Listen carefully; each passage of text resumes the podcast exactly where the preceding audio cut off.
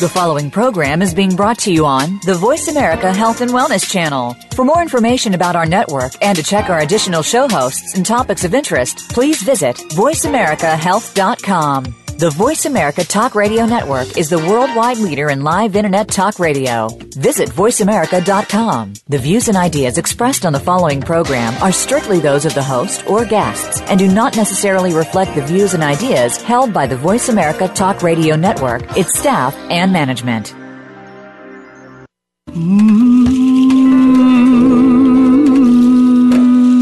Loss helps us define our lives.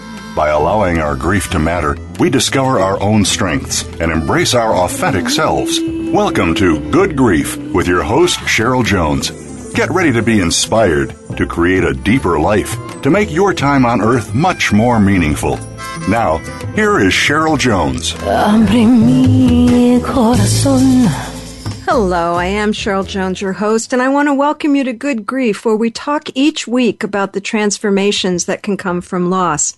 Today I'm talking with Lynda Cheldelin Fell. Linda is an inspirational visionary, creator, producer, post tragedy community facilitator, and an international best selling author who found herself beginning the long journey through profound grief when her 15 year old daughter died in a car accident in 2009. Two years later, Lynda's world took another unexpected turn when her 46 year old husband suffered a major stroke, leaving him with permanent disabilities and, excuse me, leaving her with a new layer of grief. Through the darkness, Linda found comfort by helping others who were struggling, and this fueled her passion to create a legacy of help, healing, and hope. Lynda now enjoys creating projects that bring light to the world on both small and large scales. She founded AlyBlue Media in memory of her beloved daughter to house her growing endeavors that now take her across the country. Welcome, Lynda. Oh, thank you so much, Cheryl. It's an honor to be here. Oh, I'm very happy to have you with me. Um, you know, you had two pretty staggering losses, and I wonder if you could create a picture of your life before that. Um, I know you had several kids, living your life, um, doing whatever you were doing at that time. What was life like before that? The, the grief came in.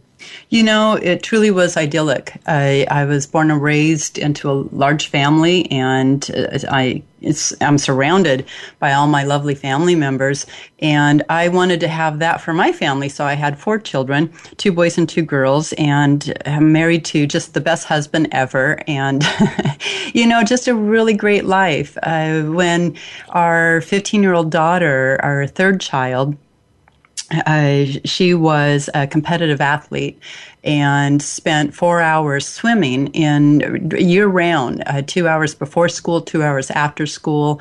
And she was a 4.0 student. Uh, our two older kids had graduated and were in college and our youngest was 13 and you know i i was very involved in the children's lives uh, serving on boards and in, you know active in the community just really i i was very um happy and very, you know, just doing all things that uh, being a mom entails and, and a wife and a, a community member and such. And so, you know, it was really wonderful. And then, of course, tragedy struck. And uh, there, you know, there's nothing that prepares you for a tragedy of of losing someone you know you love and um, you know, I would, I, I, hate to compare griefs because grief comes in many, many forms, and my own griefs are unique to me. And so, I, you know, I, I reference losing a child, but um, there's many other griefs as well, and so I know I'm not alone in this, this, you know, the profound darkness. And uh, but boy, it it just um, to say it it you know knocks the wind out of you would be a gross understatement. Gross understatement, and and I do think maybe this is just because the particular um, loss of a child experience is one of the griefs I haven't experienced. Uh, so maybe that that um, um, kind of affects my sense of it, but um, I can't imagine it. you know, there's there's a way it's unimaginable, which probably is in a way a good thing. well, you know, you know, there's there truly are no words in the in any language around the world that can frame the loss there's just there's so so what happens with that is it becomes very challenging to teach at the academic level because there really are no words to describe it and so you know when you have parents who've lost a child of any age. It's kind of this own language of of that's unspoken, mm-hmm. and uh, it, but the the flip side of that is you don't want people to know. You not only can you not describe it, you don't want them to know it. In my, I remember thinking early on, I remember thinking that it was truly hell on earth. It truly, that's what it felt like yes. to me at that time. And since it's been six years, and of course, I've learned a tremendous amount, uh, uh, many valuable lessons. There's blessings in everything, and including tragedy. Uh, you may not see it for a very long time, but they're there. Uh, but early on, that's how I felt that it was hell. It was truly hell on earth. And uh, there was just no way to describe it. And and I think uh, for me anyway, I've I have three kids. I have two grandchildren. I'm married. Um, I it would seem out of sorts to me if if it wasn't like that in the sense that we love that much. Right. you know, and you uh, love all your children differently. You've got, you know, each each you know child is unique in their own spiritual development, their own emotional development, their own personality, and so you love all your children with all your heart. Um, and this is one of the things when people would say, because you know, truth be told, people do not know what to say to you, so they say things they they think will bring comfort, but oftentimes a, a bereaved parent of, uh, will hear, well, at least you have other children. Mm-hmm. Well, you know, it, they mean well, and you have to understand, and, and you have to be gracious because they mean well and they don't know what to say. And so you take it with the comfort that it was intended. However, uh, you know, children are anyone you love is not, and you know this. You know, you can't replace one with an with another, and the the way um, you know that that's a conversation topic that can be a sore point with bereaved people everywhere. Of you know, you can't just go off and marry someone else and replace that person. You can't just um, go hire another mother if you've lost your mother. You know that kind of thing. Yes. Well, yeah. and and of course I've I've talked a lot with people on my show in particular about that actually it's very important to keep that relationship. And if yes. you if you imagine that you're actually going to replace the person, it, it's kind of a more loss than you need to have in a way. Uh, you know, even just talking to you right now, I, I get a sense of um, of Aly as uh, an alive part of your life. Oh, very much so. uh, she she is a direct result of why I do what I do, and you know, no one ever says as a child, "I want to grow up to to to you know become a grieving mother and do something with all that pain and sorrow and make something beautiful of it." No one ever says that. However, you know, we have choices in life, and of course, in the very beginning, uh, you know, in the aftermath of the accident um, I didn't want to live. Mm-hmm. And I mm-hmm. think it's safe for every bereaved person to have those thoughts. Now, you know, there's different layers of that. Uh, do you act upon it? No, of course not. Um, but the pain is so great, and there's no medication in the world, there's no surgery in the world, there's no fix in the world to ease that pain. And so you, you, you are certain you're going to die of a broken heart, and you just want the pain to stop or even stop. ease up. And, and in the beginning, you have a hard time fathoming that the pain does ease up. And that's one of my missions is to reach out to those and be there with them in that sacred space, that darkness, and hold that light for them to know that joy is possible again. And what happens you know, you never ever uh, quit loving your child. You never quit missing them with every breath you take. And, and, and, you know, anyone, your, your, your, you know, spouse, your parent, your sibling, no matter the loved one that you lost, you never ever quit wishing they were here part of your life. But, you know, it's a, um, what what do you do with that pain? You know you, you your heart. Th- this is something that i i now share with people very readily so that they have an idea is your heart has the capability to hold joy at the same time that it holds that profound sorrow and that's really, really important to give yourself permission to laugh, to love again, to experience moments of joy because it doesn't erase the pain, but it balances it out. If you look at your heart as almost a scale, uh, you know, it's, um, it can hold joy at the same time as it holds sorrow. It's big enough to do that. Who knew, right? Yes you know and that's one of the things that as a bereaved parent that i can do for others is to to hold that light of hope uh, that there will be joy once again in their life because early on you don't believe it. You do not believe that you will ever smile unintentionally again. You know you you you you have a hard time grasping that life can possibly go on. And and so that's the work that i do is to I'd let them know that uh, you know just by example, if nothing else.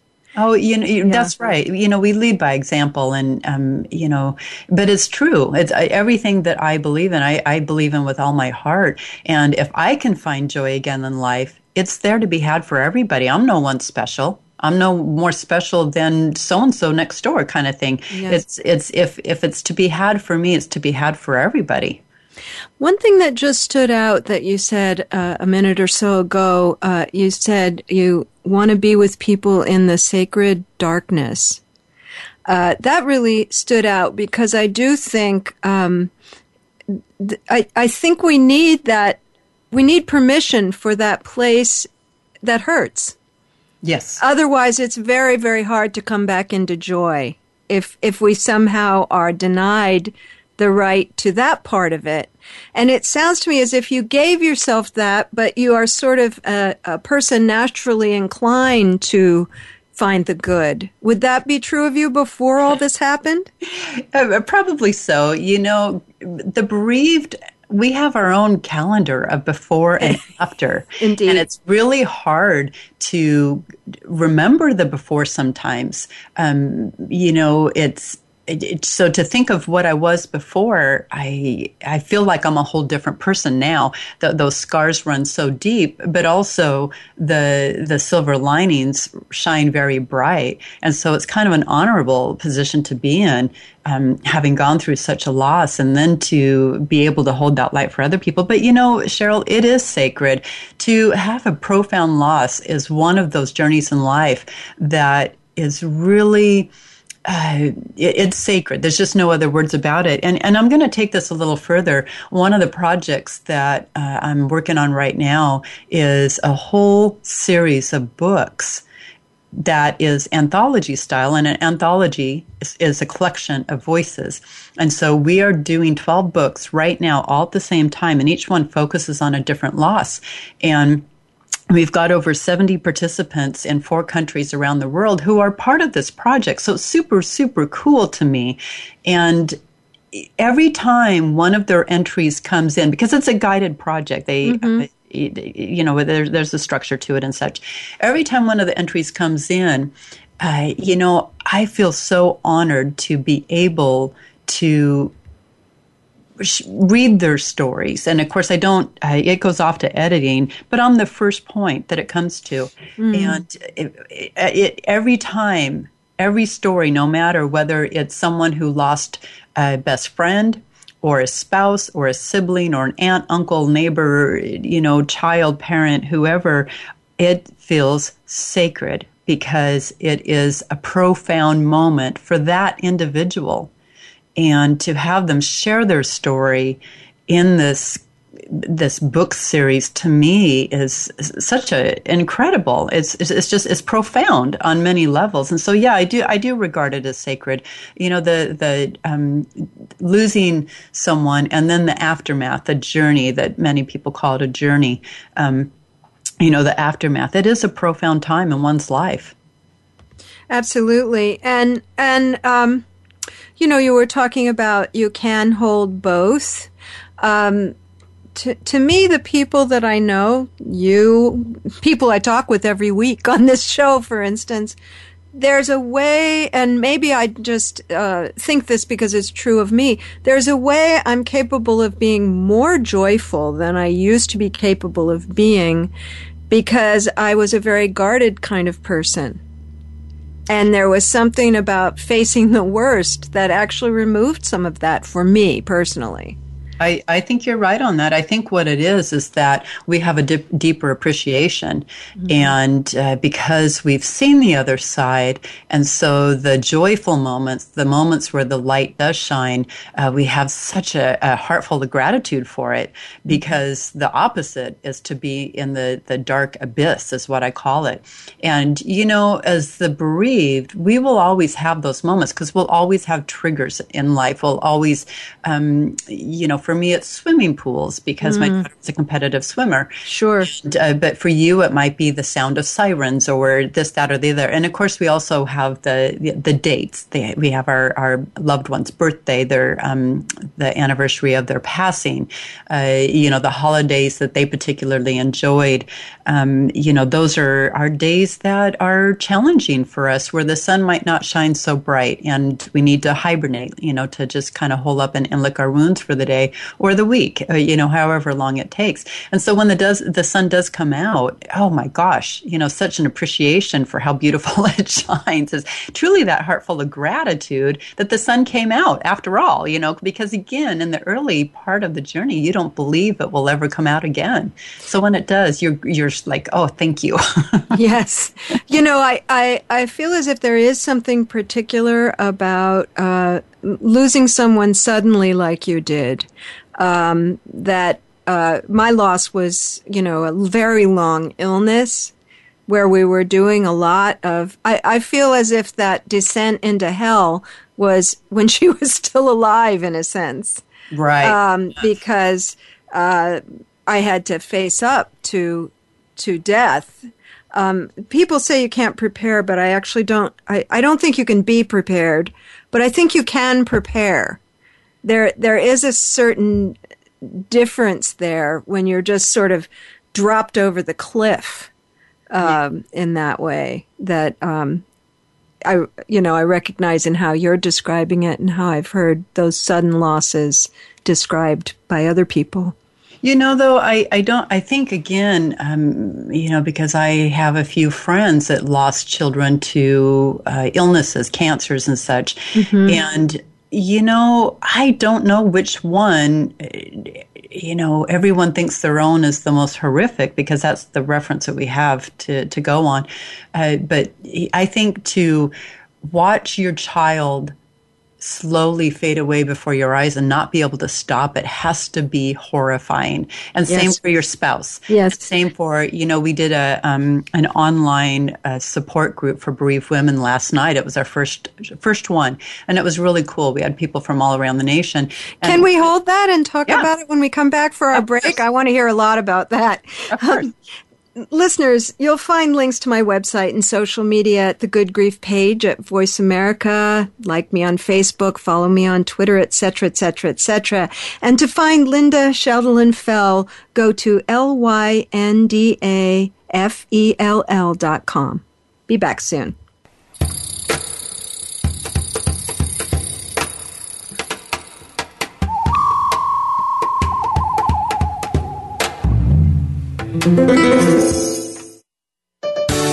Your life, your health, your network. You're listening to Voice America Health and Wellness.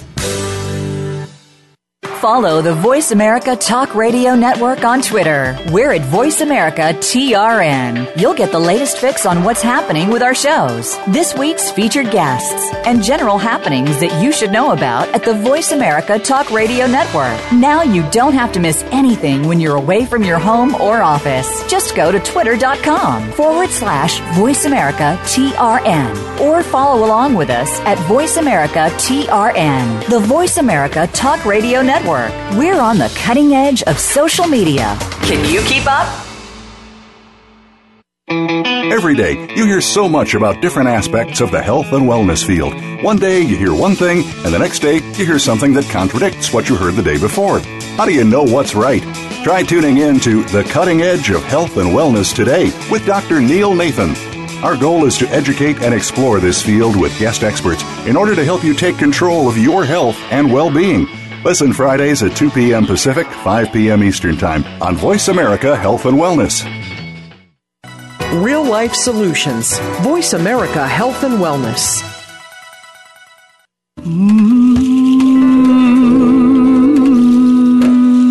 You are listening to Good Grief with Cheryl Jones.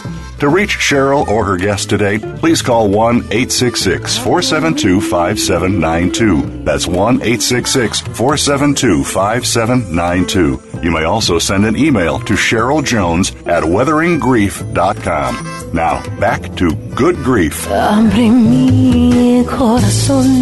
Welcome back. This is your host, Cheryl Jones, and I've been talking with Lynda Cheldelin Fell. The death of her 15 year old daughter and the stroke of her 46 year old husband within just a few years catapulted her into a profound grief, which ultimately led to a deep commitment to help others through their losses. And speaking of that, before the break, we were just beginning to talk about um, what you were doing last night. You were doing a conference or uh, can you give us more details? Oh, of course. It, it was actually an online support group for bereaved oh, women. support group. And uh-huh. yeah, and, and you know why it came about is uh, webinars are kind of a hot thing right now. And I'm testing the waters with doing webinars uh, to see uh, you know what what can we what can we do with this and uh, the idea came for an online support group for bereaved people and we're starting with women because you know, when you are in the throes of grief, it's exhausting. Mm-hmm. And the idea of, you know, it, most of us women, we think that when we need, when we need to go somewhere, we've got to get on, you know, proper clothes and our hair and our makeup and such. And, and that's just too exhausting. So I thought, you know what, when you do an online support group, uh, you know, people don't have to go anywhere. We'll, we'll go to you. All you need is a computer or a device mm. and, uh, you know, grab yourself a cup of tea tea or, or coffee or your favorite beverage and a blanket in your cozy chair and, you know, join us. And so last night was the very first night. And you know what? It was very beautiful and intimate. And it just was really lovely. And we're, we're going to start one for men as well, but men are going to have their own because they're wired different. And uh, the leader uh, for the women's group is Dina Martin Owens, a lovely lady uh, over in Georgia that uh, lost both of her children in a car accident five years ago. And she has since started a nonprofit that serves the bereaved and thousands around the nation. And then the, the um, leader for the men's group is this really cool guy who authored a book, uh, Sometimes I Cry in the Shower. And it's a great book. And, you know, men don't readily talk about their grief. And I know my husband did not. And I feel very strongly that it kind of lent itself to the perfect storm, resulting in a life altering stroke.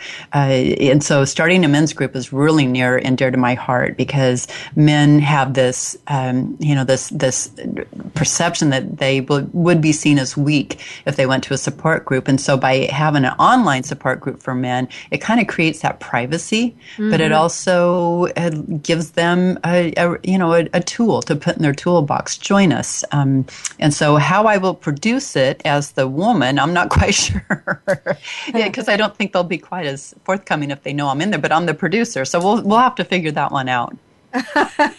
Maybe you'll get dispensation somehow. I don't know. oh well, yeah. I'll, I'll, but I, you know, that's an interesting um, thought. Uh, yeah, I, let's just say I think we'd probably agree um, the conversation on grief in our culture has a long ways to go. Oh, absolutely. Um, but but perhaps the difference is maybe if you have a big loss as a woman, you can find another woman to privately talk with at an emotional level about it. And I'm not sure that all men have that same um, outlet. Right, right. I know my husband, uh, after we lost our daughter and prior to his stroke, uh, he had a subcontractor who was losing his teenage daughter to cancer, and he would come in and fall into my husband's arms uh, almost every day, just crying. And you know, I, I really I honor that because men don't readily do that. But this poor man was falling apart mm-hmm. and found comfort in. And my husband gives the best hugs, hands down. Just saying. and, and, and, and, hugs are all over your website now. I know why. absolutely. You know, hugs are priceless. Uh, people often say, "What do I do? What do I say for the bereaved?" Well, there are no words, and so I often my motto is to listen, hug, repeat. And mm-hmm. you know for for good reason just listen and hug. And and you know hugs are priceless. They don't they aren't looking there's no words to fix the grief. So you know just just a hug. A hug is all they need. And a hug is kind of again it goes back to that physical gesture of holding that sacred space. Uh, that's really what a hug does so mm-hmm. yeah, so I'm big on hugs. you know what? What I'm aware of at this moment, though, too, is that uh, you and your husband lost your daughter, uh, and you were busy supporting your other children, I'm sure, with the loss of their sister. And then not really very long. I mean, I, I consider the first couple of years of grief, you're kind of a baby griever in a way.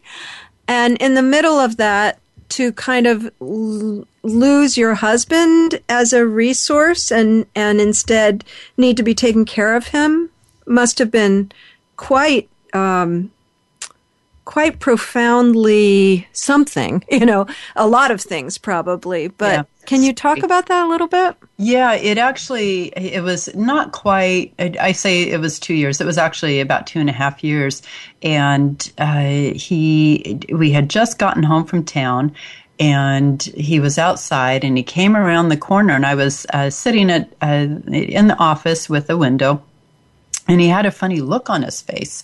And I w- opened the front door and I said, Are you okay? And he said, No. And he was drooling. And, and I mm-hmm. used to be a firefighter EMT.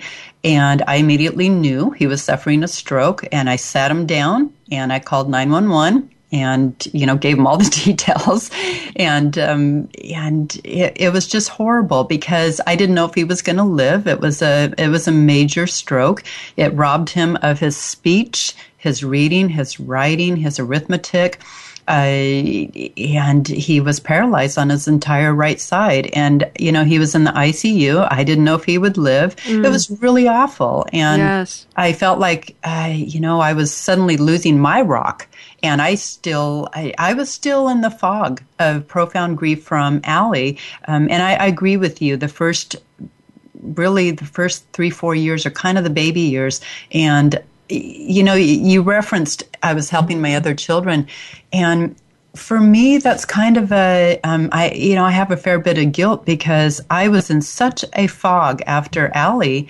for at least two and a half years. I don't remember much. Yeah. So. Yeah.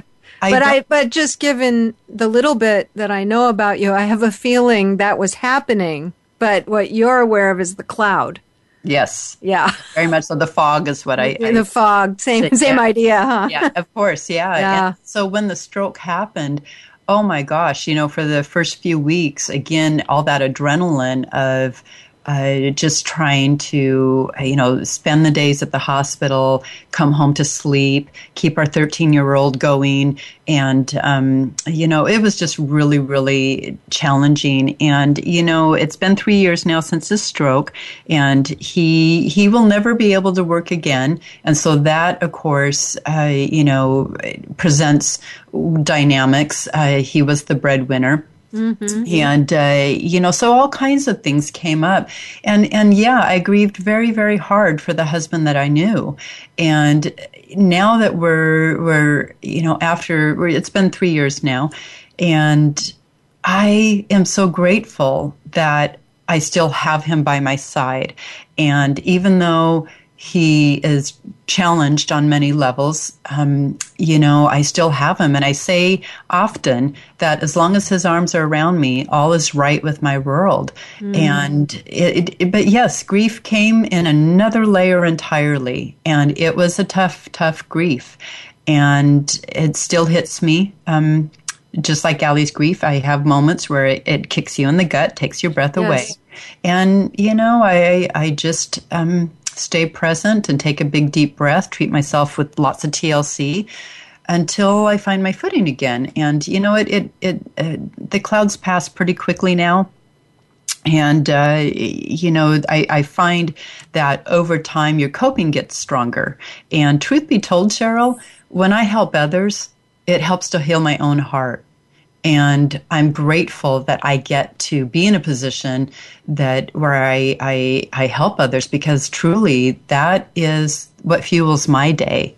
And that's what, if I didn't have people that needed me or that you know I perceive need need me, I'm not sure what I would do with myself. And so, for people who are struggling, I often tell them, go volunteer, go work with the homeless, go serve in the soup kitchen because when you reach out and help someone else who's struggling, it helps you to not feel quite so alone. And it also helps to put it in perspective. Everyone struggles with things. And yeah. my struggle is not the same as yours, but when I reach out and help others, it makes me feel better. And so that's one of the tools that I highly recommend for people who are struggling in their own bereavement. As, as soon as they ha- can find uh, you know, some yeah. energy for it. Yeah. Because uh, I think there is that um, uh, that early place where you just need to lay down for a while uh, a lot of the time. Yeah, that early place is not a place for it. Uh, that early place is uh, again when you say the the you know the the first few years, it's just holding your own, just holding your own. That's all you need to be doing. Just breathe, and yeah. One thing I'm really aware of with you, uh, you know, I'm. Um, my wife died in 1995, so I'm almost 20 years uh, down the road from that profound loss. I've had other losses since, but it's but that one changed me. Uh, you know, in a way that was very particular. Yes. Um, and and it continues to evolve. What what how, what, how that shows itself in my life. What I'm aware of with you is that really it's a relatively short time since your daughter d- died in the auto accident. It's an even shorter time since your husband had the stroke, and you have done a ton of things. I was I was a very slow compared to you, very slow in terms of um, uh, you know I, I was using it in my therapy work, but I wasn't doing the kinds of things in the world you're doing. And it seems as if you were almost driven towards that. Is that fair to say? You know, it is, but there's a couple of, of uh, gifts that were given to me very early. From the moment that the accident happened with Aly, is A, I was surrounded with a ton of support. And I, in my work now in the bereavement field, I find many, many people who don't have that. And so I become driven to give them support because when I was blessed with an abundance of support, it did help me find my footing a little sooner. But I also had a, another gift that was given to me. And what happened was at the time of the accident with Aly, I owned a, a, a little formal shop, and it was a, it was a, a, secondhand formal shop, and it was something Aly and I started. Um, I'm a humanitarian at heart, and I've been volunteering since I was a, a, teenager. And so to work with the less fortunate is always something that I've loved. And so by having it as a second hand, it, we served a whole different, uh, you know, So you, you mean someone had an, a formal event and they could come purchase uh, a used formal for a lot less? Is, am I hearing you right? You are you are correct, and, and, most of it was prom girls and brides uh-huh. who could otherwise afford, uh, you know, some of the the uh, gowns out there. And you know, it clearly I was not driven by profit margins. I was driven by working from the heart, which is something I still am to this day. Uh, but so what happened was after the accident, I continued to operate our our little uh, shop, our little boutique, and that became a place where people came, and it became a healing spot for us. We'd sit on the floor sometimes. Even the, the girls who came to shop and, uh, you know, they would play dress up while us moms would sit on the floor, laugh, cry, and talk. Well, three months in, this one woman came into the, the, the boutique with her sister, her twin sister, and the sister's daughter. They didn't know me, and I did not know them. And one of the sisters looked rather stricken, and the other one shared under her breath that uh, her sister's son, it was seven years that day that her seven year old son had been stabbed in the head by their by his father and mm. died. And mm. so she was struggling, and they had no idea who I was. So I went right up to the bereaved mother, wrapped my arms around her, and held her. And I could feel how raw she was, how broken she was, how fragile she was. And I just stood there. My heart burst open and I surrounded her with everything I had. And something magical happened in me. And so that's why I call it a gift because when I was able to surround her with love in her darkest moment, it, it did something to me.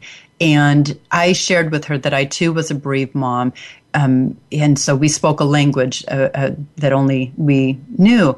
And uh, it, but it struck me that I was doing better um, emotionally three months in than this woman who was seven years in. Mm. And so that really uh, was life altering for me.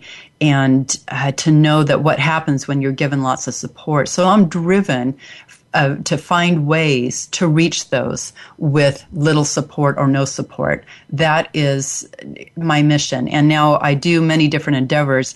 Um, and I just trust that it will get to those who need it.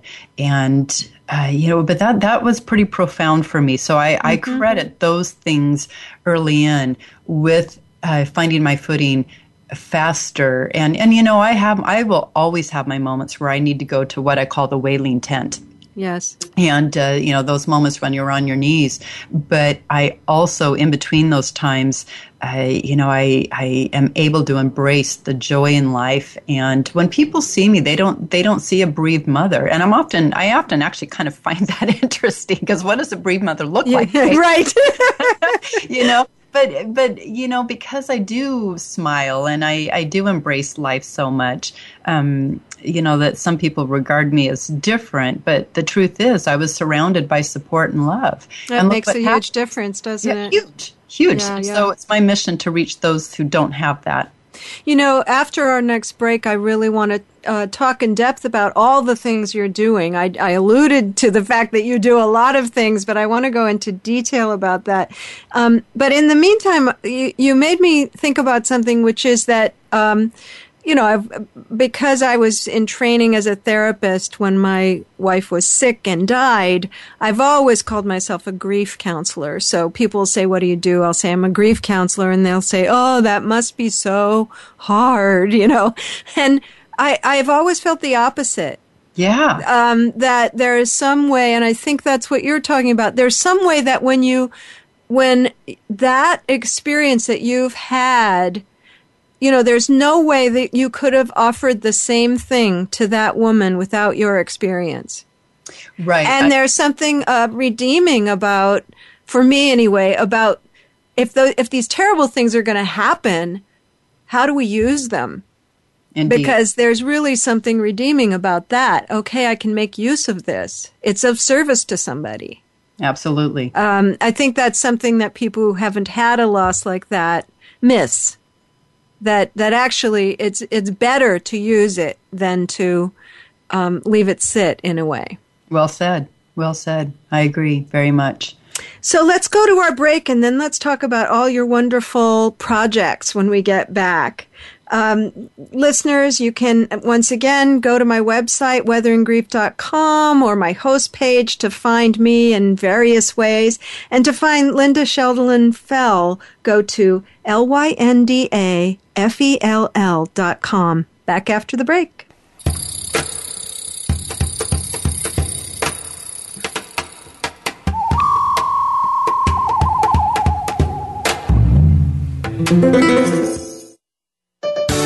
Your life, your health, your network.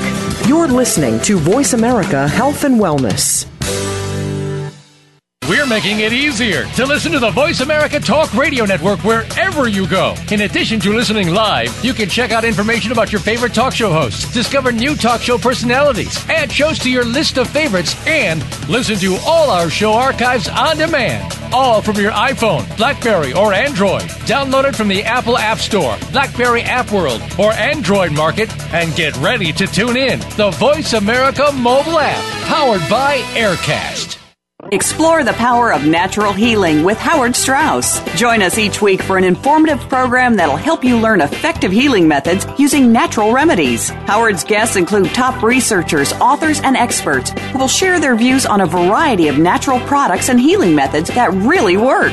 Tune in to The Power of Natural Healing with Howard Strauss, Mondays at 11 a.m. Pacific Time, 2 p.m. Eastern Time on the Voice America Health and Wellness Channel. Real Life Solutions. Voice America Health and Wellness. You listening to Good Grief with Cheryl Jones. To reach Cheryl or her guest today, please call 1 866 472 5792. That's 1 866 472 5792. You may also send an email to Cheryl Jones at weatheringgrief.com. Now, back to Good Grief. Welcome back.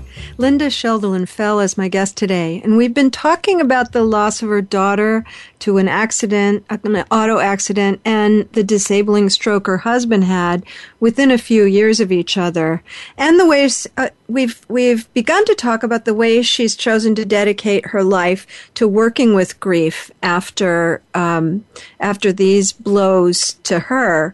Um, so I'd really like you to share with the list- listeners, Lynda, all the different projects that relate to um, those you know what you've made of those events they they relate to those events but they more relate to what you've made of them can you can you just give listeners a sense what you're up to I can, and you know, it's funny when people ask me what I do. I really struggle because I, I, I love creating endeavors and projects that are team oriented. I love working with people. And I never see things as my endeavor or my project. I love creating things and then bringing, uh, you know, all these wonderful people on board. I'm really inspired by people and working alongside them. And so when people say, "What do you do?" I think, "Oh gosh, how much time do you have?" well, that's what I felt. You know, just know, right? just exposing myself to what you do. That, um, and yet there's a kind of cohesion about it that, you know, I, which oh. which I which I do relate to myself. I'm doing all these different projects right now, but they're all um, guided in me by the same force. Exactly, and it makes sense in my head. well, I'm sure that you can. You're a very good communicator. I'm sure you'll be able to make it make sense in ours too. you know, one one of the things that I I've got some really big projects right now that are at the forefront, and one of them uh, earlier this year I put together the first National Grief and Hope Convention in Indianapolis, and it it, it was really powerful. It was small but the power from it was because of all the people that came together the vendors, the speakers, the attendees. Everyone played this vital role and it became this village. And so after the convention, I thought, what do we do with this energy? And the idea for a national coalition was born. And it stemmed from that village where we all came together. And so the, uh, I, I, I, formed a national nonprofit, uh, the National Grief and Hope Coalition, and it's in its infancy. So, I mean, we're very, very early in. The, the board is still uh, coming together with the, the mission statement. Uh, so we're very early in. Uh, but the whole idea is to foster a fellowship among all the different organizations in our nation that support the bereaved. And it's got other, um, you know, missions as well. So that's a big thing that's on my plate at the moment. And I, I also formed uh, the book series, the Grief Diaries book series. And the Grief Diaries has been about for nearly two years now in, in radio form and a little bit of filming and this and that. And now we're doing a series of books, and every single one of them is anthology style. And we've got over 70 participants in four different countries who are part of this project and amazing stories. And when I say amazing, I know that you don't think of amazing and bereaved in the same sentence. Oh, but I do. But yeah, and, and so you get it. It's, it's really a profound project. And when the books are launched in December, December, uh, they they take my breath away. And I, I hope others see them as the same way because, you know, these are candid, raw stories of uh, in individual voices t- coming together for this, this collection of losses. And you know, so so that's a really cool project, and that is, uh, you know, all day long I'm working on that as well. And now with, uh, you know, doing the webinars, and I call them webinars because that's a platform we're using, but it's more intimate than that. Uh, we've mm-hmm. done it, started a couple of them. One is to teach people what to do or say to help the newly bereaved, because I'm asked all the time Uncle Joe just lost his neighbor. What does he say? Um, you know, my coworker just lost their their spouse or their sibling. What do I do for them?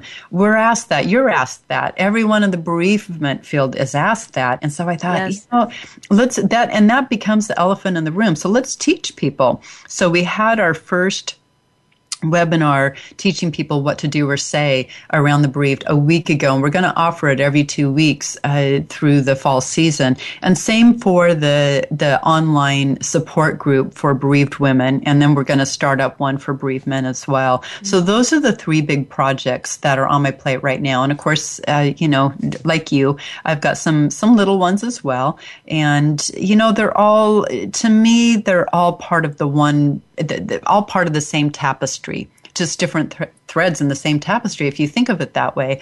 And you know they're all relevant they're all valid they're all beautiful and valued. Um, they require different you know resources and dynamics but they all play a really important role. And those are you know they become my fuel my fuel for getting out of bed every morning and you know reaching around the world and touching you know collaborating with people. And i feel very humbled and very honored to you know i mean being on on your radio show i feel very honored to to you know be chatting with you and sharing uh, you know the this this part of my life um, because it's important to me. And so when you you know when someone says gosh will you talk about it? That that's really honorable. Mm. and so then you become humbled you know? Absolutely. Yeah yeah. And so it's it's it's you know the projects are all very cool. And gosh the people that i'm meeting through them uh, really are just you know last night one of the, the women in the support group, I, I, can't recall what state she was in, but a little more than a year ago, uh, her roommate committed suicide. So here she is in all this rawness, sharing her journey. And I just sit there think, you know, my gosh, she's sharing this with us. How honorable is that? And uh, what yeah. a privilege to hear yeah. deepest. That's right. Stories. Yeah, yeah I feel we should. I put, feel we should put a, a word in about your workbook, um, which which I read. Um, Grief Diaries workbook is. Do I have the title right? My Grief Diary. My Grief Diary yeah and and truth be told you know i collaborate on most everything i do with other people because i love to collaborate. And i you know good energy only brings more good energy. So that particular workbook i collaborated with my dear friend angie cartwright and she's the founder of national grief awareness day and she heads up grief the unspoken on uh, facebook which is a, a huge uh, website. And then uh, she's got 24 closed groups also in addition to that and each one focusing on a different kind of loss. And so she's got a huge social media following, and, and I call her the social media guru. And uh, so we collaborated and did that workbook. We did it about a year ago.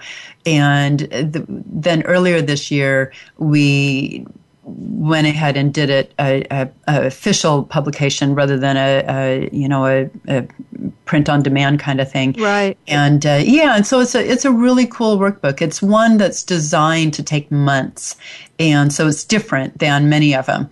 And well, the other reason I thought it was important to mention is that um, most of the um, for me, the books that helped in new grief were people's stories. Uh, I just couldn't read through a, an explanation of anything. Right. Uh, you know, um, I just Absolutely. and and I'm a professional, you know, but it just it didn't fit for me at that moment. Later, I could read those things, but um, to me, that book is it just has a frame that people can kind of dip into. Um, it's it's it's not very demanding, and it's you know it's more. Uh, uh, a loose rafter than a you know a fully built building and i and i thought that was particularly accessible to people who are just starting to you know discover what the grief territory is about Right, right. And and if you look at the back part of the book, uh, it's divided into two sections, and the second section is actually um, that's that's the bulk of my contribution. Is uh, you know the the what do you do for yourself how do you you know the self compassion the TLC baby steps to mm-hmm. finding mm-hmm. your footing again and that's where I'm real passionate is helping people um, find their footing again and and so if you look at the the second you know part of that workbook those assignments are designed to do just that to help you hear the birds sing again and see the beauty in life again. And of course, it takes time, and you know, people get tired of hearing that. But there's no other way to frame that. No. And uh, but a lot of it is also effort, a true effort to. It, it, takes a lot of effort at first to hear the birds sing again because they're going to sing whether you hear them or not. And so you have to make that conscious choice to hear the bird singers, you know, the squirrels player or whatever um, you know you're used to. And you know if you smell uh, wonderful cookies baking to actually recognize that oh gosh that smells good. And because you know in the throes of grief you are blind and deaf. Your mm-hmm. world is suddenly without color. It's I, I you know it's robbed of technicolor right and you you you know someone's baking cookies and you can smell them but not really smell them or hear the birds singing but you're not it's not registering in your brain. And so when you practice the exercises put together in the in the second part of that book that helps you kind of make reentry back into your surroundings. And i have to say that the the hearing the birds sing was something i began very early on in my own grief. It took great effort more effort than i had eh, but i kept practicing it. And now six years in, I hear the birds sing without any effort at all, and I feel so grateful, so grateful. Yeah, um, uh, you're you're making me think about. Uh, you know, I'm doing a conference in November. Listeners, if you're interested, email me and I'll let you know about it. It's called the Art of Saying Goodbye, and where all the people that are presenting in it ha- used art in some way to heal. Well, in a way, you're talking about that. You know, noticing beauty Yes. For me, it was music. For uh, another person who's working with me, it was writing. You know, our various um, arts that compelled us during healing. Um, but they all have to do with noticing, with yes. being in the moment, don't they? Recognizing, recognizing, recognizing your, exactly your five senses, or even one of your senses. Yes. You know, it, it, does. It starts out that baby steps, baby steps. So recognizing one of your senses, and if you practice that every day, you know just just one noticing one thing. It might be a scent like you know a, a scented candle or cookies which of course clearly i love cookies because i keep bringing it up. Bringing it up. You know or, or you know hearing the birds sing or the the music or something. Um, slowly with practice those fibers in your body will become alive once again and that is how you ultimately you, you each step builds upon itself and eventually the joy comes back in. But it takes a lot of effort because you don't you have a hard time believing that joy is going to come back in and that and maybe it's a little bit of an insult at first. Yes true. Very true. uh, how can the world be beautiful when my loved one is not in it? Well said. Um, but I, I do think that can um, metamorphose into actually a lot of appreciation for the mystery of the world. I mean, don't we live in a mystery? We do, and that's a beauty. I mean, that's a beautiful thing. And you know, people will say, "How can the how can people continue about their day when my loved one is is gone?" You know, well, how the, the how does the world still turn? And to me, I love Mother Nature, so that's why I use it as a reference and an analogy quite often. But it's true. You know, the the world will continue to turn despite our loss because loss is a part of life since the very beginning, and part of the turning it, it, it's it is part of the turning, mm-hmm. and uh, you know. So what do we do with that? And you know, so when you when you take time out to acknowledge one of the five senses, each and every day, over time with practice, it takes less effort, and the beauty comes back in, and that's an important concept to hold on to because it's hard to believe in the beginning, but it is true and it's there and it will come. It just takes time and and it, the more you practice it, the sooner it will come. Well, there's a third thing that to me seems like it helped you a tremendous amount, which is having a giving nature to start out with. Uh, you know, I'm I'm thinking of that um, that uh, thing you did on Aly's birthday of giving other people things and the way in which that brought some gifts back to you because people appreciated it so much. That does help, don't you think? Oh, to, that pay it, pay it, forward, absolutely. Yeah, uh, that, that, pay it forward, and you know that's something that I still love to practice all the time. That pay it forward is such a cool concept. Mm-hmm. The power of one, one smile can change someone's day. Uh, you know, you never know when you're in the grocery store checkout line, if you smile at a stranger, you never know how it's going to impact their day. So, you know, whether you call it pay it forward or the power of one moment, uh, you know, you never know what impact you're going to have on someone else. And that's a beautiful thing. And that's a beautiful place to end our conversation. Thank you. I've enjoyed it so much, Lynda. I as well. Thanks so much. Absolutely. And listeners, you can find Lynda Cheldelin Fell at L-Y-N-D-A-F-E-L-L dot com. Next week, I'm welcoming the musical group Mirabai Ceiba. The two artists who make up the group blend their unique backgrounds and experiences and their love to create meditative and mar- harmonic pieces designed to take the listener deeper into their own spirits. And their latest music was strongly influenced by a loss close to them, so they've been incorporating grief into, into their musical offering. This has been Good Grief with Cheryl Jones. I look forward to being with you again next week for another meaningful conversation. Thank you so much for joining us for Good Grief.